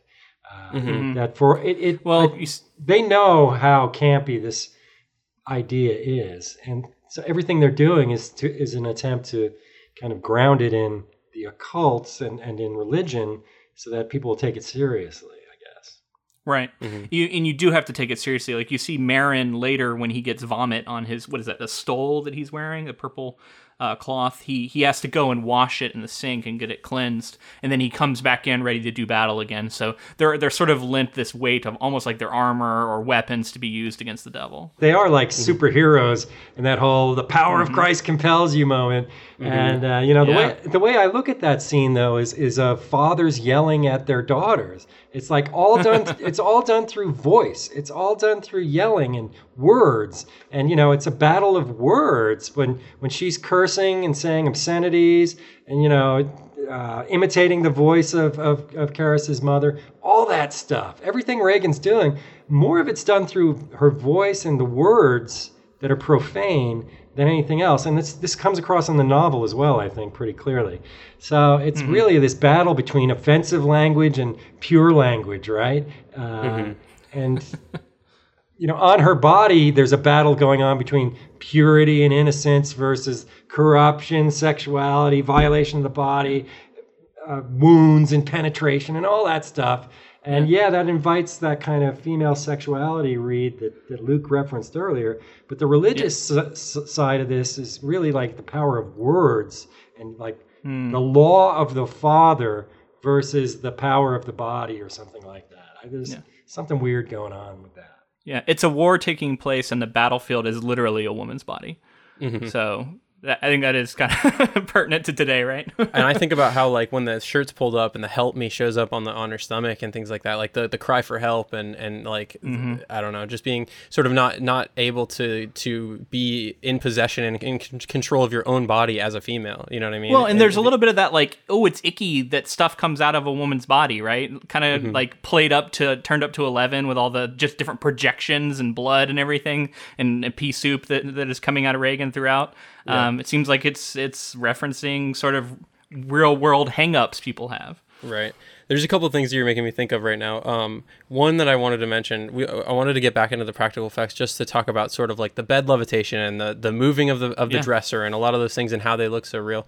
Um, the the room itself, the set was was kind of built up on eight pneumatic wheels that would create like earthquake effects and things like that. And then they would also build in like the bed was built into the the, the weight and the, the there was like a mechanism in the wall that allowed the the grips and a bunch of crew members to sort of like move it around and have it float and things like that. While so all the me- mechanism was like towards the back mm-hmm. and just as you as you said earlier Arnzen the like the how, that sort of engineer ingenuity and engineering like to see that in a film and to see sort of different different industries come together to get things like that made it's just it just it just adds so much to a film like this. Um, and then the the other thing I wanted to do was just give shout outs to some of the actors because um, like you mentioned we mentioned Merrin and uh, Max von Sydow as Merrin is like he, he you know he's even wearing prosthetic makeup to make him look a little older for 1970 okay. how old he was in 1973 um and but like he he's just an absolute legend. Like the the gravitas that he brings to the role we talked about how he is a superhero and like when when he is uh sort of brought up in the in the book last week we talked about how it's it's a shift where like oh we know that this is the guy to beat a demon. This is this is he's the holy man who's been a holy man for his whole life.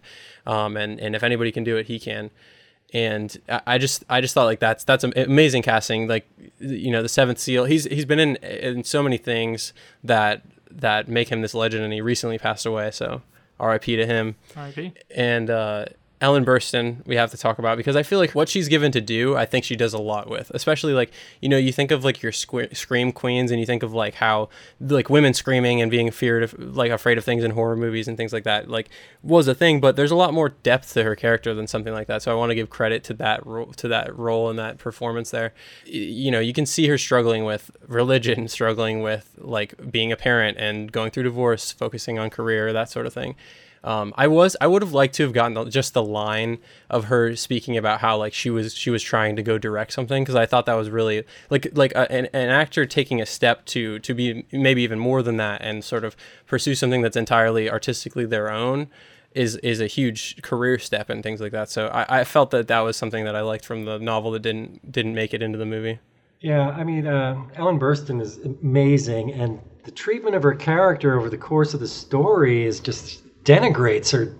You know, she she's barely a walking corpse by the end. There, she's at the end of her rope, both physically, and she acts so well to to kind of sell this idea that the loss of her child is the loss of everything to her, and she's desperate to save her child and all this other stuff, right?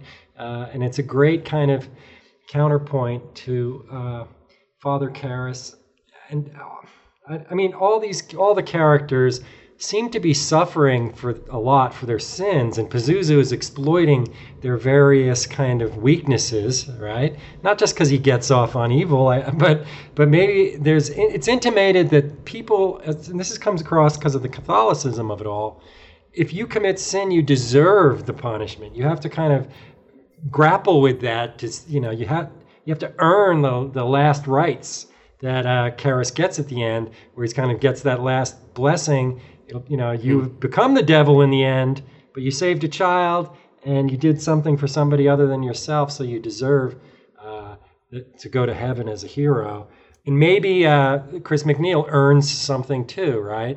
Like she accepts religion in her life. She's no longer a skeptic, so therefore she's earned mm-hmm. kind of the, the right to have her child back. Well, and, and maybe that's why he gives back the medallion like th- if that represents religion to her, like you keep it, you're gonna need this going forward. Yeah, yeah, exactly. Yeah. Oh, and I wanted to shout out Linda Blair too. Just we, we mentioned Absolutely. her before, but like yeah. so much of this movie goes through that performance, oh, yeah. and to be so young and to have have it be so centered on on what you're doing. I mean, I know she is not doing the voice, but she's still doing the physicality and and everything else going. You know, I'm sure that there must be stuff about behind the scenes with, with Linda Blair, right? Right, James? She well, she was uh, one of the ones I was speaking about that was injured. There was sort of when she's flailing forward and backward on the bed mm-hmm. at that mm-hmm. point when she's when the doctor. I know what scene you're talking about um, too. Yeah, yeah. She she there was like a basically something that was molded to her back. She was strapped in with like l- something lace on the side, like like some laces basically going up and then you know you couldn't see it on the front and uh, they were in the back basically like pumping like a some sort of pneumatic like hinge or something like that, just flailing her back and forth. So it wasn't her doing that. It was like she was being controlled. And then the yeah. uh, the lace started coming off the side, and so she was like, rather than it being in line with her back the entire time, it started to separate. And every time it would go back, it would slam into her back over and over. And in the scene, her line is like, "Stop, stop, stop!" All this stuff. And apparently, the scene where she was actually getting hurt made made the cut. It's crazy to think of a child in a scenario like that. Um, uh, there's also another. There's also another one where.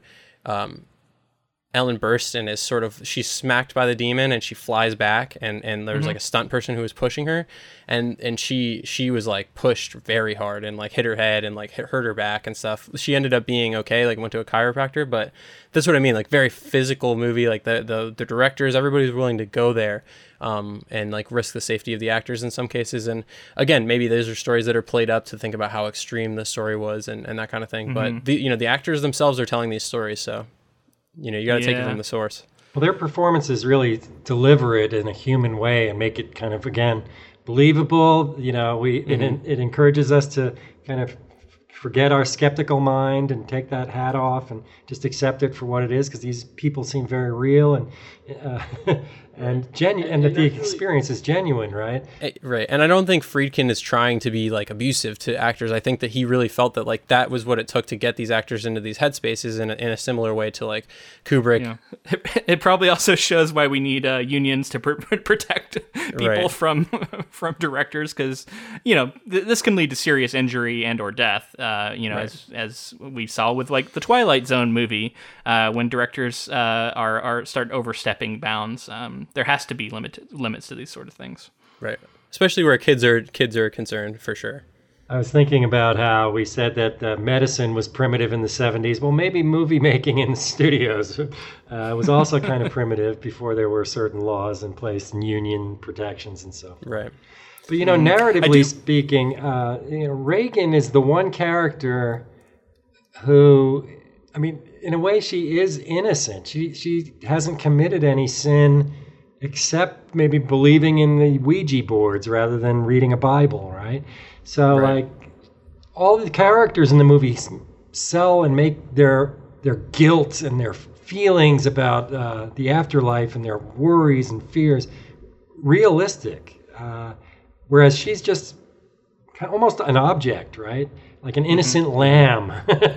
that's been yep. taken over by that, Pazuzu. That we we talked in the book episode about the loss of innocence and and like what that represented there, and it's just like uh, it, it is made all the more real because it's not somebody who deserves all of this, right? It's someone mm-hmm. who who unfortunately this was put upon and it's like in what what did this person do to you know incur all of this we're not really you know we're not fully sure because the well, if, inciting if incident they isn't implied that clear. that she was in any way and welcomed this in, then I think it would complicate our our you know who Right. we're rooting for. Right? Right. Exactly. She needs to just be purely innocent for this Right. to work.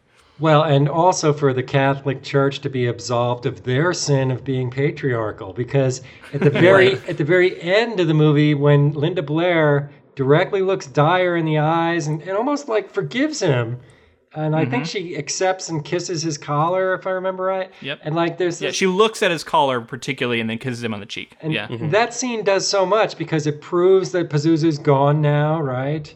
Uh, in a way, because like his lip, her lips don't Holy. sizzle and boil off right like they would with I thought it also water. showed that maybe she remembers more than she was letting on. Like maybe she does remember that the priest saved her in some way. Yeah, but it's all symbolic, right? It's all symbolic. So Mm-hmm. it's an acceptance of the symbolism of the church.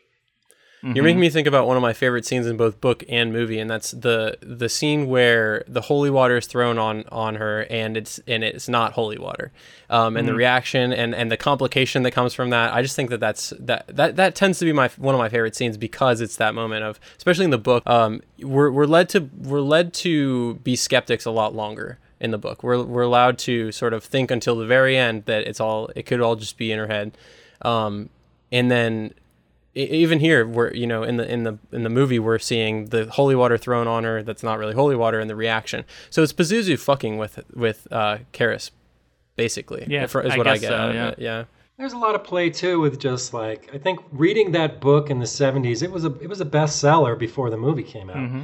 I mean, I remember seeing it on my uncle's shelf and, and wondering about what is this best-selling book? It's one of the things that, That- kind of attracted me to the horror genre as a writer. That original cover is horrifying as well. I was looking online at the original cover and I'm like oh my god it's so and you don't really know what you're looking at. And so it, it kind of hurts you to look at it. Yeah, and the experience of reading it for the first time, uh, imagine doing that without knowing anything about The Exorcist. Like nowadays, it's so saturated in pop culture. People know The Exorcist through The Simpsons or something. You know, every Halloween there, you, there's a way to, to know The Exorcist growing up in America today that in 1970s, I mean, there, that didn't exist, right? So imagine the book being your first exposure to all this. I think Right. turning the pages, it, it would be an experience of, my God, how far is this writer going to push the, the characterization of this child doing these? yeah Yeah. And and what what is your take on that? Like where does The Exorcist sit as as sort of uh one of the best or greatest horror films of all time, one of the scariest books ever written, as is claimed on the cover. Um, do you think it lives up to that, or is that all sort of just part of the marketing ploy, or is it truly that in, in, in American cinema? Is is it the most terrifying novel ever written? Uh, no, I think the book actually. I don't know. In my mind, the book has lesser power compared to the, the film. I feel like the book is manipulating obscenity and and things that that uh, almost in a way to just kind of push the boundaries uh, under the aura of having a religious purpose or something. And it's also kind of responding to the cultural interest in, uh, you know, Satan and things like that, possession of its time, right? As you guys all know, as most people know, Blatty was responding to a news report about a child being possessed and exorcised. Uh, and so there's like this true crime element to the story. And true crime storytelling was actually, you know, a thing that came to um, came, became very popular in the early 70s, right? So it's kind of a victim of its genre in that way. It, I mean, this everybody thinks of it as a horror story, but you could put it in all sorts of different boxes, right? You could call it a true crime story or uh, an occult thriller or even a domestic melodrama. 'Cause, I mean, really, it's a soap opera about a single mother who can't control her child, that kind of thing, right? Um, right I mean, when you when you back it with the the filmmaking pedigree as well like you're you're you're talking about elevating material to one like we've we've spoken about sort of like adding in these other allegories and but um you know revolutionizing a genre is something that people talk about a lot with this movie and and like you know I don't I, I'm not super well versed on on you know horror novels before The Exorcist, but I'm assuming it wasn't quite as revolutionary to to storytelling in novels as you know The Exorcist is to horror today in in movies and and in cinema in general. And it's just I think I think approaching it as a serious filmmaker and and like you know it being nominated it was massive for for horror in general um, and exposing really the the whole population to to horror well, mm. okay. Let me speak on this just briefly. I, I, it is a blockbuster for many cultural reasons beyond just its its greatness as a movie. Like it's a very good right. movie. It's like it, it might as well be the Godfather of horror. You know what I mean? Right. It's like it's a classic, canonical, excellent film. For I mean, it's just so well done. It's to me, it's one of the it's the top movie. Okay, but but you know, it popularized stories that were actually already being written in the subculture. So, like in the mm-hmm. late 60s, there were a lot of satanic thrillers that weren't as popular as, as Blatty's book. Like Blatty's book was part of a larger trend. I was trying to say this before with true crime. You know, mm-hmm. there were a lot of kind of satanic stories, occult thrillers that were coming out. And Rosemary's Baby is another one that mm-hmm. came out before The Exorcist uh, shortly and was also an example of this genre kind of co- becoming very popular. And that's another another film, another horror film for sure. That's breaking convention, for, absolutely. Like that. That's like uh, setting a trend of of what you know future horror filmmakers would look to, and like sort of cater their horror to to kind of like you said. Those are kind of the, some of the pinnacles that people look to and say like, oh, I want to make horror film now, and how can I make this a love letter to The Exorcist or Rosemary's Baby or something like that. Yeah, nowadays it's all harkening back to these kind of iconic originals. Uh, but even though I'm saying or suggesting that Blatty and Friedkin are working in a genre that often is dismissed or not known about, uh, by the same token, they're just products of their culture too. So, like, mm-hmm. youth culture was questioning religion. okay, they were questioning mm-hmm. father figures having the answers to the problems in life when, like, you know, but people are coming home, their friends are coming home in body bags. How does God explain that, right?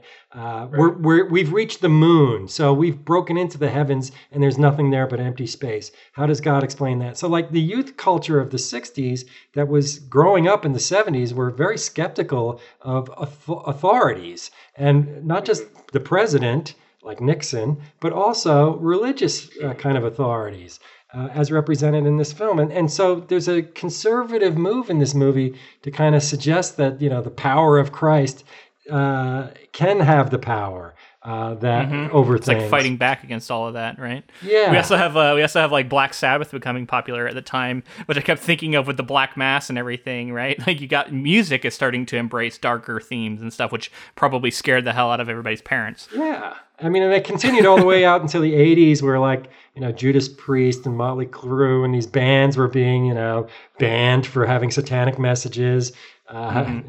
Led Zeppelin, you play it backwards, you hear something, right? Yeah. So like this stuff is all part of a where horror entered the popular culture and became a, a, kind of popular alternative way of looking at the world and kind of addressing the problems of our world and of our culture. Mm-hmm. Um, and that's what horror has always done. It's kind of given an alternative, like horror stories are given license to give to explore the unknown, to uh, attempt to account for uh, narrative to, to, use narratives and stories to explain things that are inexplicable by the powers that be. That's why it's a great genre, and to track how it's changed over the years is always an interesting thing to do because it's always responding to its society, but it's also a product of its time too. It sounds like you're saying that with the adaptation here, as we, we talk about adaptations on this podcast, um, it seems to me that this book, while while a bestseller and important, was really um, it really solidified its place in pop culture as a story through its adaptation, um, which I think is fascinating, right? In in the way that adaptation can work in genre, and and not only just widening the audience, but, but being reinterpreted by another artistic mind, like the filmmaker, um, and creating like a synthesis. You talk about his style brought to Blatty's material, created the synthesis for this kind of film um, I don't know. It's just fascinating to think about like the way adaptations can can affect a story and make it have a lasting footprint that maybe it wouldn't have had otherwise. I also wonder and am fascinated by sort of what you're saying. If I'm understanding correctly, is like this idea that you know because they're a product of the time, there are other there the, these are the ones that like sort of found the found the thing that would make it broadly appealing found the thing that would allow them to be the the sort of pinnacle of these stories um, in the in like sort of the general audience's mind. Like there are other like it, maybe not maybe it shouldn't necessarily be seen as the greatest um, because it wasn't it's it, it, can be seen as the greatest but it's not necessarily the first. It's it's kind of uh, continuing a trend and then kind of hitting striking while the iron's hot yeah, I mean, uh, I mean, this is true of a lot of genre texts that there's always something happening. People are telling stories, but there's somebody does it perfectly in a way that encapsulates like the essence of the story. and this happens in all genres, and and then classics are born, right? Texts mm-hmm, that mm-hmm. bear repeated viewing or study over the years and coming back to time and time again. So that's why there is a 40th version just out on Blu-ray a couple years ago, right? just keeps coming back because it's a it's a mythical story. It has the power of myth. You know, it's it's got something archetypal uh, about it that speaks to man across different time periods. Uh, it's so funny because this reminds me of just being in the writing popular fiction program at Seton Hill. we would talk about these sorts of things and uh, trying to write pop popular fiction and how just it's almost impossible to predict. It is impossible to predict like what's going to hit and what's going to become massive when you can look at it and say this is very much like these other six books that were written the same year but for some reason this is the one and you can try and figure out what it is you know people have talked about harry potter that way uh, you know it, it, was like it wasn't particularly unique in any one way but it, it did enough unique things or it did enough familiar things and it combined it in a certain way that just happened to hit everybody to where it became this um, you know super massive story. And uh, it's just weird how that happens um, but it's something that is definitely a phenomenon that that has shaped sort of pop culture. Yeah and i think some of i think the power of this text uh, really harkens to something maybe uh, that james had brought up earlier about the different artistic visions between blatty and uh, friedkin and that somehow there's a tension here where the the movie doesn't take all of doesn't purport to give you all the answers and it leaves a lot of gaps for interpretation. It kind of you know it even audaciously suggests things like in the spider walk sequence that are unbelievable or the help me uh, like like what are we supposed to believe? That regan is a little like small body inside her own body and that's how her soul yeah. scratch that out it's like it, it enters the realm of symbolism right so uh-huh. something about the way that conflicts can't be uh, a, can't come to terms, they can't be resolved except through mm. symbols. I think is part of it. And I think that can also explain why a lot of great books, like Luke was saying, a lot of classics, like, you know, why is Game of Thrones sort of canon now? Why is it a classic of dark fantasy? And maybe there's some something about conflict in there that makes it so. Not necessarily, you know, doing something perfectly, but actually kind of embodying something problematic in a way that other people aren't doing. Like, uh, mm. I think sometimes conflict in the artist's mind produces greatness, not having Ooh, all like the that. answers, not being perfect, you know, being, uh, like being problematic. something to think about. Um, so so we're we're I think we're getting towards the point where we're going to take our vote. This is something we've been doing this year. Um, at the end of episodes or at the end of projects, we vote on whether or not the book or the film was better. I do want to give an opportunity to go around and touch on any final scenes we want to talk about. Before we get to that, I have one in particular I want to touch on, and that is the moment where um, Regan stand like kind of stands up in the bed and is sort of bound by the like aura of Pazuzu, who appears in statue form in the bedroom. Um, and I feel like I've seen this scene elsewhere. It felt like she was also sexualized in a way. Um, it looked like her nightgown was sort of see through. Um, I don't know. It, it, it, felt like they were trying to say something with this moment um, that is seen. And, and, again, I just see I see sort of uh, the intersection of, of women's sexuality and being associated with with Satan. Um, but I, I, just thought it was a really you know interesting moment, and it had been so grounded in so many other moments, and yet here we have a, a statue appearing in the bedroom, right? Well, that's a classic uh, kind of iconography of the film. I mean, it, to me, that mm-hmm. moment stands out as much as like what we see in the poster with the light beam yep. coming out of the window as F- Father Merrin approaches the household. I mean, that to me, that's like the establishing good versus evil and all this other. But um, in the moment you're talking about, Luke, I mean, that's I I always just read that straightforward as like that is Pazuzu kind of uh, suffering in hell and uh, being put back. Doesn't want to go back to hell, but is being sent back to hell, and that that's what that's supposed to represent. But it is a very ghost-like, almost. It almost looks like it could have been shot in a cemetery, right? Like like an Mhm. old-fashioned horror movie imagery that we're getting there. And it's really pretty neat. Um, it's done with silhouettes and shadows. Uh, I don't know how sexualized it is necessarily, but uh, I thought that was pretty kind of a cool observation you made about the billowing dress and whatnot. How she's up on her Mhm. knees, kind of crying out. Like maybe that's sexualizing, but I always read it as more animalistic. um, you know, Pazuzu is a very animal-like uh, demon. You know, Mm. There's a lot of grunting and puking and spitting, and it's, it's, she's, she renders this this once the spirit is gone, only the animal body is left. And I think this is a religious concept too. And the priests have a little chat about this uh, in the hallway and the stairs, where they're you know talking about what is the demon trying to do here? Why is it do? Why does it do this to us? And uh, it, it Mhm. comes back to the kind of being an animal versus being a civilized man uh, or woman. And obviously, there's an argument being made here that religion civilizes you. Mm. Okay. Any any additional scenes you guys want to talk about before we get to the vote? The last scene I love to talk about is the the silhouetted sort of getting out of the taxi, looking up to the window moment. Yeah. Um, because it is so iconic, and and I think that it is it's so effective as a poster. Uh, Luke and I were, were speaking in the book episode about how it was included in the book. I don't know if you remember this off the top of your head, but do you know if that was an original Blatty idea or if it was an original Friedkin idea? Because um, from the documentary I was watching, it seemed like Friedkin uh, was speaking a lot about how um, they sort of c- conceived the, the the shot and the idea behind it. Um, so do you know if it was like added back in and like because we read a, a, a like a newer edition where Blatty had made some of changes. the book, yeah. It looked Yeah. like he maybe had added some stuff.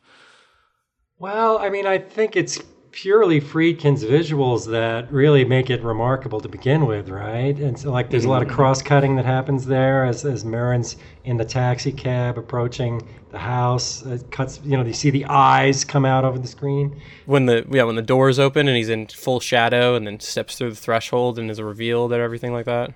Yeah. Well, and, Re- and Regan is reacting to him arriving. Like she opens her eyes in bed and like knows he's there. You can tell, or Pazuzu is. Um, but yeah, and then also the light is coming out of the window. It's almost brighter than the street lamp he's standing under, which which I think is kind of saying something about like the, the It's like projection a holy of power. holy battle that's going to go down for sure. Like there's something biblical about what's about to happen. Yeah, it's a biblical setup of uh, of the conflict between good and evil and demon and priest. But the lighting of that scene is so interestingly done, and the cross cutting, all of it, that uh, I mean, it's really it, like it looks like a spotlight is beaming out of that window. Oh, Like, totally. And now showing up to the ring, you know, it's Yeah. like a boxing moment or something. It's it's completely unnatural, which which is part of what I think makes it so you know so memorable. Yeah, absolutely. And and Merrin doesn't freak out. He just kind of looks up like, you know, here I am. Let's Yeah, go. right. Let's Yeah. do this thing. No, it seems like when he reads the letter that gets given to him in the woods, it seems like he knows at that moment. Okay, Oh, yeah. I'm going to do battle with with the demon again. Yeah, exactly. The one scene that I we didn't get to talk about that I would throw out there that I hope your listeners never forget would be the dream sequence that Damien oh, has. yes. Uh, where he hmm. sees his mother, and then the subway, hmm. and there's the falling amulet, and then it hits the ground. There's a scream. That whole dream sequence is amazing. I, I mean, to me, that's like up there with the shower scene from Psycho. It's really effective. well, we we also get the flash frame of Pazuzu, right? That that like that one frame moment is in there as mm-hmm. well, and yeah, I mean i- i- that's iconic as well. That's that that and the, the, that's got to be one of the most iconic moments because it's it's the first moment I think of like full surreal. Uh, otherworldly instances and it's a dream so it's like are we to take it literally uh you know is it is it sort of inferring are we are we now learning sort of what the threat is and how how things will play out for the rest of the movie i, I yeah i agree i love that scene Well, the other thing about it that mm-hmm. I'd throw out there is that it's really a, it's his nightmare, and it's the only psychological insight we get throughout the whole movie that's presented to us to interpret like we were psychologists. right? Like we don't ever mm-hmm, see Yeah. Chris MacNeil have a nightmare. We don't see Regan experience the transformation into the demon. We just see his nightmare and it speaks for itself. So that makes him like the main character of the movie for me because we're invited to re- read his thoughts uh, moving forward. And uh, it also establishes, like you said, James, uh, like a surrealist way of approaching this. That from this point forward, the whole film is a nightmare, and all the all the cinematics are done, you know, almost like Eisenstein. It's intellectual editing. It's not uh, realism. Uh, even though that's what Friedkin is known for, so uh, it's just Right. amazing. This movie's amazing, guys. I, it really deserves three or four episodes. Well, as, as much fun as we're having talking about it, uh, we we've got to wrap this thing up. So I want to get to our votes. I want to go around. We're gonna we're gonna start, and we'll let you be the third and final vote. Um, what what's the better version of this? Is it the book? Is it the movie? Um, James, do you want to start off? Uh, yeah, it's I, I like to answer right away. So in keeping with in keeping with my pattern, it's it's the movie. Um, you know, we've outlined a lot of reasons why, um, but I think I think what it ultimately comes down for me is when when someone takes material and they interpret it and then elevate it. It's it's that's usually what I look for in an adaptation. It's not a straight ad- adaptation for beat for beat, but it really captured exactly the essence I think sort of of what uh, of what Blatty was going for, but then Friedkin um, wanted to you know add the ambiguity, add add moments of questioning, and, and like allow for a lot of analysis to happen here. So it's it's the the movie for sure. it really is a very faithful adaptation in many ways. Yet it is it is almost a uh, a lens, if you will, um, that you're viewing it through uh, in the movie that uh, gives it gives it sort of different dimensions. Um, even though it is the same story, it feels like to me. Um, so as much as I want to give the credit to the book, I tend to be the book guy in the podcast. Um, I'm going to give it to the movie because it's the coming together, it's the synthesis of these two things that I think makes something that's truly sort of iconic and lasting in the movie. So, yeah, movie for me as well. Oh, I don't get to break a tie? No, unfortunately not. Totally the movie, but really it's the story. I think the story, I got to give Blatty the credit for the story. Uh, you know, the structure of this is so well done. The iconography, the archetypal uh, elements of this text, it's just so well done. The problem is that the prose of the book and the style of the book is forgettable, whereas the cinematics of this movie are unforgettable. And that's why I'm voting for the movie, not the book, even though I got to give Blatty credit and say horror writing and books are almost always superior to the film, which usually literalizes the book, treats it as like literal uh, in Right, their adaptation. Um, in this case, I think The Exorcist kind of accepts the unbelievable nature of itself, but presents it in a realistic fashion. And somehow the conflict between Blatty's conservative religion and Friedkin's kind of hip 60s aesthetic, aesthetic, where he's kind of punking it, but taking it seriously at the same time, makes the film so good. And I'm, I'm, I'm betting that Blatty's presence in the making of the movie made all the difference. So no shame on William Peter Blatty. More power to him. He's a great guy. Thank you for the book, William Peter Blatty, but the movie is superior. well said, well said. Well, thank you for coming on again, Mike. It's always a pleasure to talk to you. Uh, you joined us for The Thing in the past. If anybody wants to go check out that episode, or actually two episodes we did on The Thing with you. Um, also, we recently uh, were guests in one of your classes on adaptation, and that video is available on our YouTube channel. That's YouTube uh, dot com slash ink to film and you will be able to watch that if you're curious about it we got interviewed about uh, what it's been like to run a podcast on adaptations by an adaptation class Yeah, that was a great experience. I loved having you both in class, and that conversation with the students was amazing. It was a lot of fun. Uh, thank you so much for coming on. Uh, we do want to give you a moment if you wanted to sort of like send people to your social medias and any anything that you have that's out that you'd like to put, pu- push towards Oh. people towards. Well, sure. Thanks, James. Uh, um, my website is gorelets.com, and that's kind of my uh, hub for social media. And you can also find me at michaelarnzen.com. Uh, but I'm most active on Twitter and Instagram at Mike Arnzen. Uh, but I, you know, I don't know how many people actually start typing those things in when they hear things like that over podcast. I would send your listeners actually to my books and say, if you're curious about what kind of horror fiction I write, pick up a book called Proverbs for Monsters because the lead story in that book is called Exorcist Land, and it's a story about a theme park that's based on The Exorcist. That's awesome. That's so cool. So uh, check that out. And uh, also, I wanted to give a plug to another spinoff that's more legit than mine, and that is the actual Exorcist TV series that had two Oh, yeah? two seasons a couple of years ago. I don't know if a third one has come out or if it's in production. It's actually quite good. And if you appreciated that whole scene where Merrin is driving up in the taxi to confront the demon Pazuzu through that spotlight in the front yard moment, it uses that brilliantly in the first season. And that's all I'm going to say about it because I don't want to spoil anything. But the first season of the TV show is actually a, an interesting adaptation of this kind of movie franchise, let us say. Ooh, cool. That's another potential bonus uh, subject for us. I like that. I like to hear that. And you guys are amazing. Great insights into the film. I learned some new things. I'm going to rob some of your ideas when I teach this again in the year. The feeling is mutual. We're, we're gonna say take everything you said and, and act as if it's ours to our friends and family and like tell everybody look, look look how smart we are. So thank you so much for coming on. It was a pleasure. Uh, thank you guys, and long live the exorcist. The power of Christ compels me. So, if you enjoyed that episode, please let us know in the form of a rating and review on whatever podcast app you use. It's a great way to get in touch with us and also get the word out. Um, so, we love to see them. And also connect with us on social media. We're on Facebook, Twitter, and Instagram, all of those at Ink to Film. And make sure to join the Council of Inklings because we post polls, we post articles that we find about upcoming adaptations. And it's just a great way to stay engaged and like talk about adaptation and, and sort of films or, or books that are coming out. And if you'd like to support this podcast, check us out on Patreon, patreon.com slash ink to film. We have bonus episodes on there. Uh, we just put out a new one recently. It's early access to some adaptation news, horror news, and also us talking about ghost stories, um, some things that actually happened to us, um, trying to look back on them. For me in particular, something happened to me as a child, I talk about on there. So if that sounds interesting to you, check it out, patreon.com slash ink to film. And thank you once again to our fabulous guest, Mike Arnzen. We really appreciated you coming back on and, and telling us all about horror and the history behind it. Yeah, anytime I can talk to my former mentor from Se- Seton Hill is a great time. Uh, he he just knows so much. Um, I love it. Uh, yeah, so thank you again to Mike.